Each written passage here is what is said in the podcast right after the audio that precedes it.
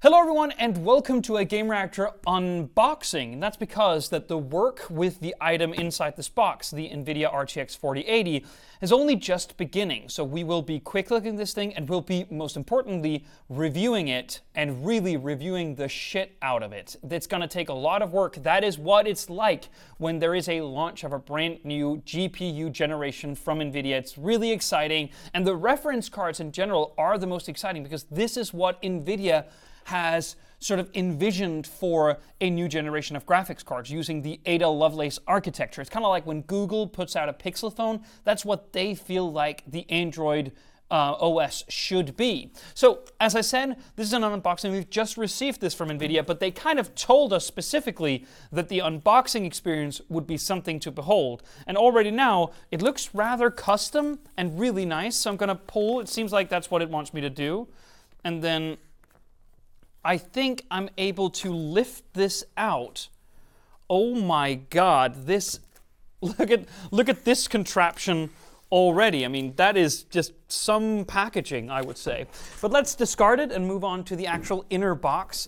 Already now, you can kind of see that this is just something out of the ordinary. I can actually reach almost uh, across, yeah. So it's like partially shallow or um, hollow, I should say.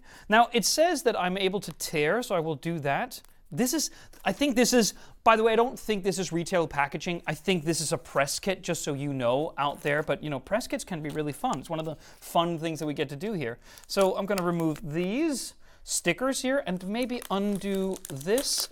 This is kind of, it's not parchment, but it's definitely more frail than just your bog standard paper. I'm going to roll that out. Let's take a look here. I've actually partially opened it, but look at this all the way around. Oh my lord. That is absolutely stunning. I usually don't, you know, I usually don't get a kick out of something like this, but it is nice when something is just very expertly put together, and they obviously wanted to wow when you first looked at the RTX 4080. I mean, look at this like pyramid-ish shape, at least from the silhouette. It looks really cool, and it probably took a lot of time to design and manufacture, I will say that. Now, the card itself is obviously a chunkster. It's not as big as some of the third party partner cards that we receive, where they kind of put their own sort of cooling spin and copper piping and all of that on top of the reference card. No, this is just, uh, uh, but I, have also argued for a while that this is just prettier in general. I think, like, I'm looking I'm looking around the office here, and I, it's not all of us that are like expressively tech heads, but I think all of us here can really appreciate like manufacturing to this like small tolerance degree. It's just so expertly put together, and I would argue, even though that I'm not a component guy, it's pretty, it's well designed. It looks like they cared when they made this, and it, that, that's really cool to see. Now, Obviously, the card itself is something that you all know like already if you've watched the NVIDIA presentations and seen some of the reviews online. It's 16 gigs of GDDR6 memory. It's uh, 2.53 gigahertz boost clock, I believe. It's 9,728 CUDA cores running on a 256-bit memory interface bus.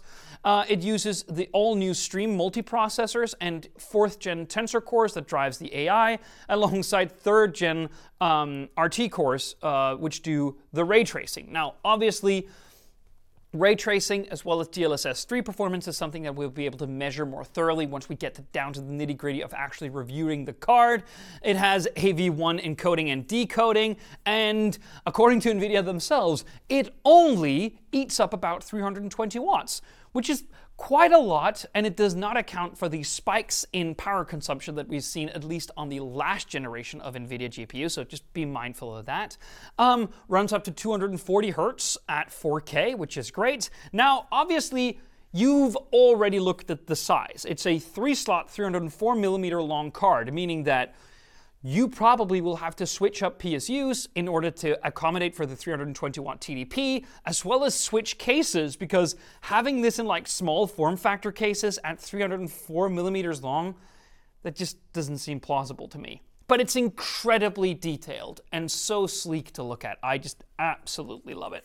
Now, what I'm going to do is I'm going to put it back into this box. We've unboxed it and taken a look at it, and I'm going to hand it over to the people here who set to do benchmarking, both synthetic and game-based benchmarking for this card, and we'll be able to ramp up with a full review very soon. Thank you so much for taking a look at this with me. Stay tuned for more.